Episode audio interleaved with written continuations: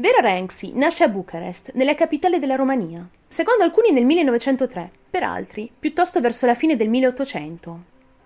Renzi non ha il suo cognome da nubile, ma quello del secondo marito. In effetti, non si conosce il suo vero cognome. La madre muore quando Vera ha soltanto 13 anni.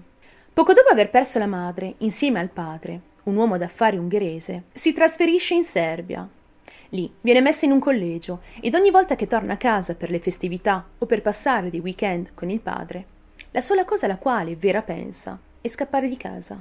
All'età di 15 anni comincia ad uscire ed intrattenere delle relazioni intime con persone molto più anziane di lei, ha molti fidanzati e mostra già alcuni tratti di ninfomania ed è eccessivamente gelosa dei suoi molteplici fidanzati. Vera si sposa per la prima volta alla sola età di 19 anni con un ricco banchiere trentenne di origine austriaca di nome Karl Schick. Da questa relazione nasce Lorenzo, il primo figlio di Vera. La giovane sposa rimane molto spesso sola a casa, ad occuparsi delle faccende domestiche e del figlio, mentre il marito si trova al lavoro. Vera si annoia e a causa della sua paranoia e gelosia ossessiva inizia a sospettare che Carl la tradisce. Quando Carl torna a casa quella sera non ha idea di quello che lo attende. Certo, è abituato alle grida e ai rimproveri della moglie, che da qualche giorno ha cominciato a lamentarsi con lui della sua situazione di casalinga. Pochi minuti dopo la disputa, la donna serve la cena al marito e propone all'uomo una nuova bottiglia di vino quella sera, diversa dalla solita bottiglia consumata a cena. Malgrado la tensione tra i due, l'uomo cena e beve felice il suo vino. Carl sente, a malapena, un sapore un po' più pronunciato del solito, amarognolo. Come l'avrete già capito, Vera aveva messo dell'arsenico nella bottiglia del marito.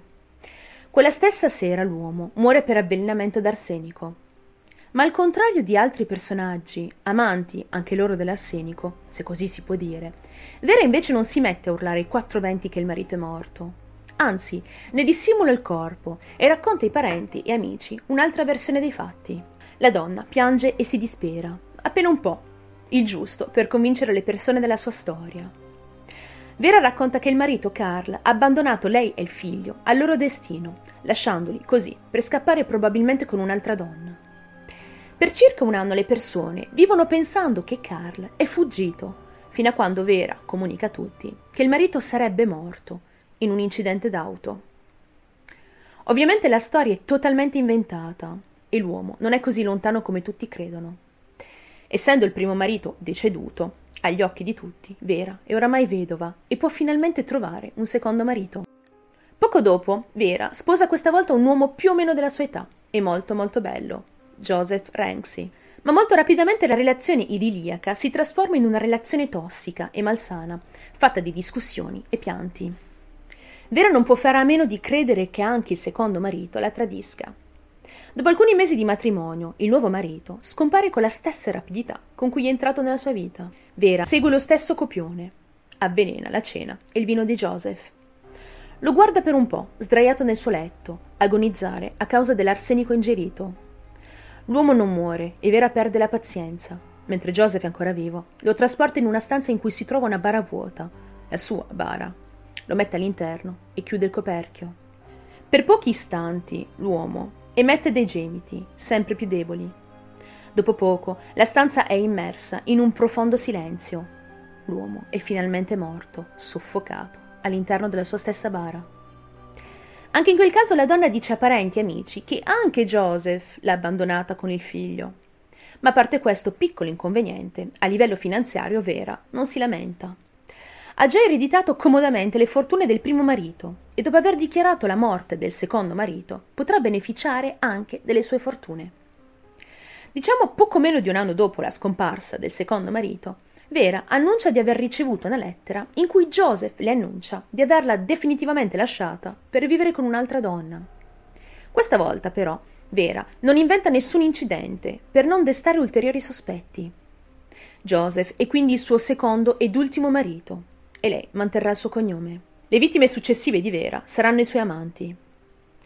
La donna comincia ad uscire con molti uomini sposati e nel frattempo si occupa delle sue finanze.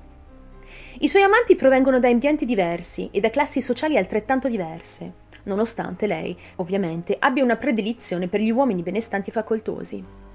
Organizza o partecipa a feste folli a Vienna, che spesso finiscono per trasformarsi in orge.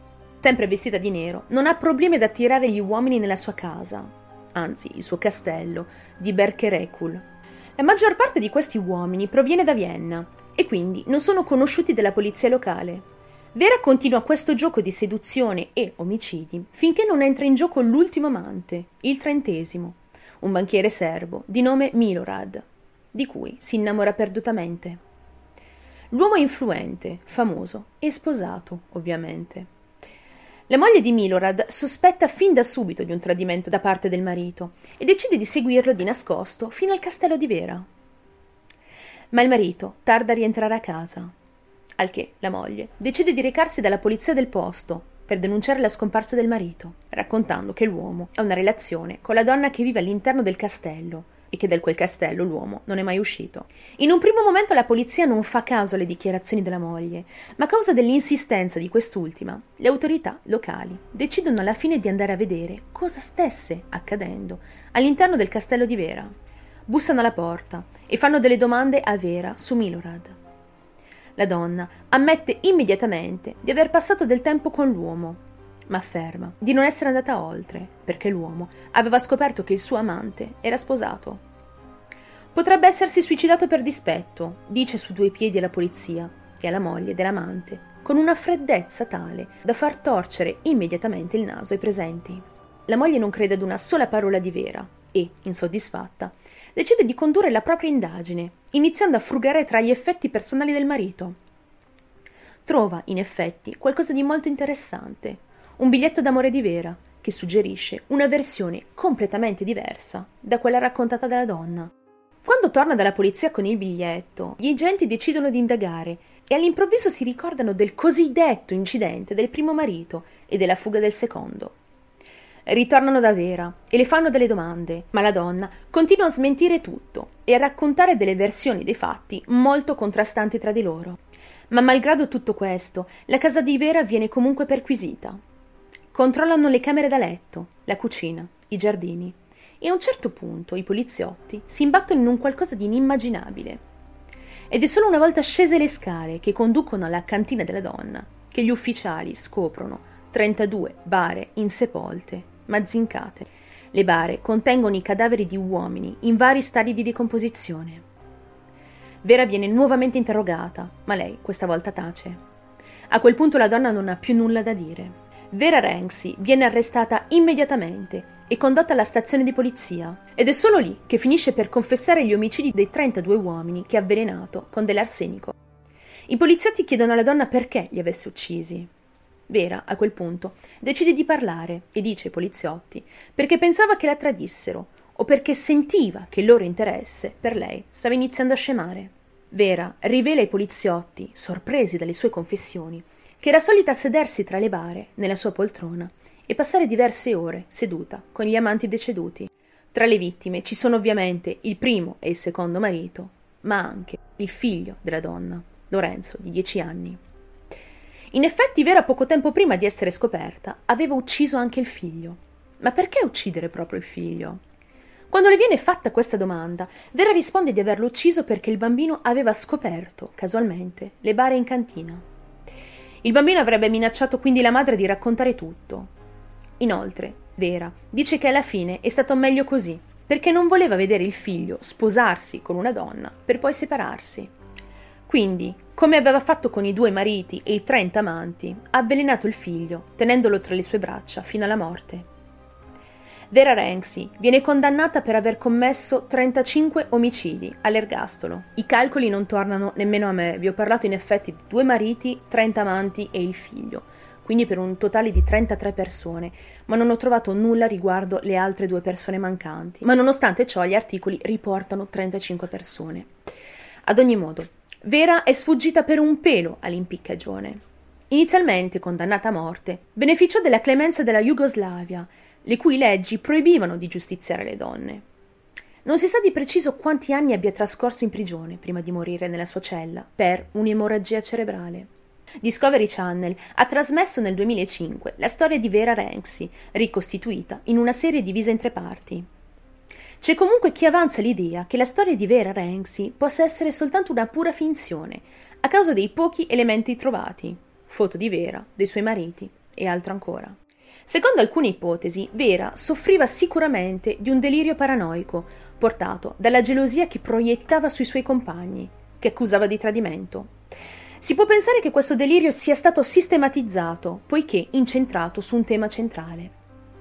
Tutto ciò forse intensificato anche dalla paura di essere abbandonata.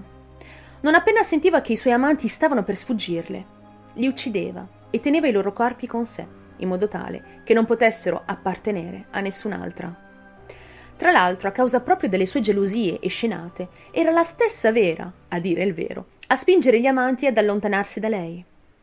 La sensazione di abbandono può essere spiegata, inoltre, scavando nel suo passato. In effetti, ha perso la madre da giovane e il padre l'ha portata fin da subito in collegio, lasciandola lì per anni. L'ipersessualità, fin dalla tenera età, potrebbe essere spiegata da una possibile aggressione sessuale subita, forse, durante gli anni del collegio, ma questo non potremmo mai saperlo con certezza. I pochi elementi sulla sua vita consentono solo speculazioni riguardo il suo stato mentale e la sua vera storia. Ed è così che si conclude la storia di Vera Renzi.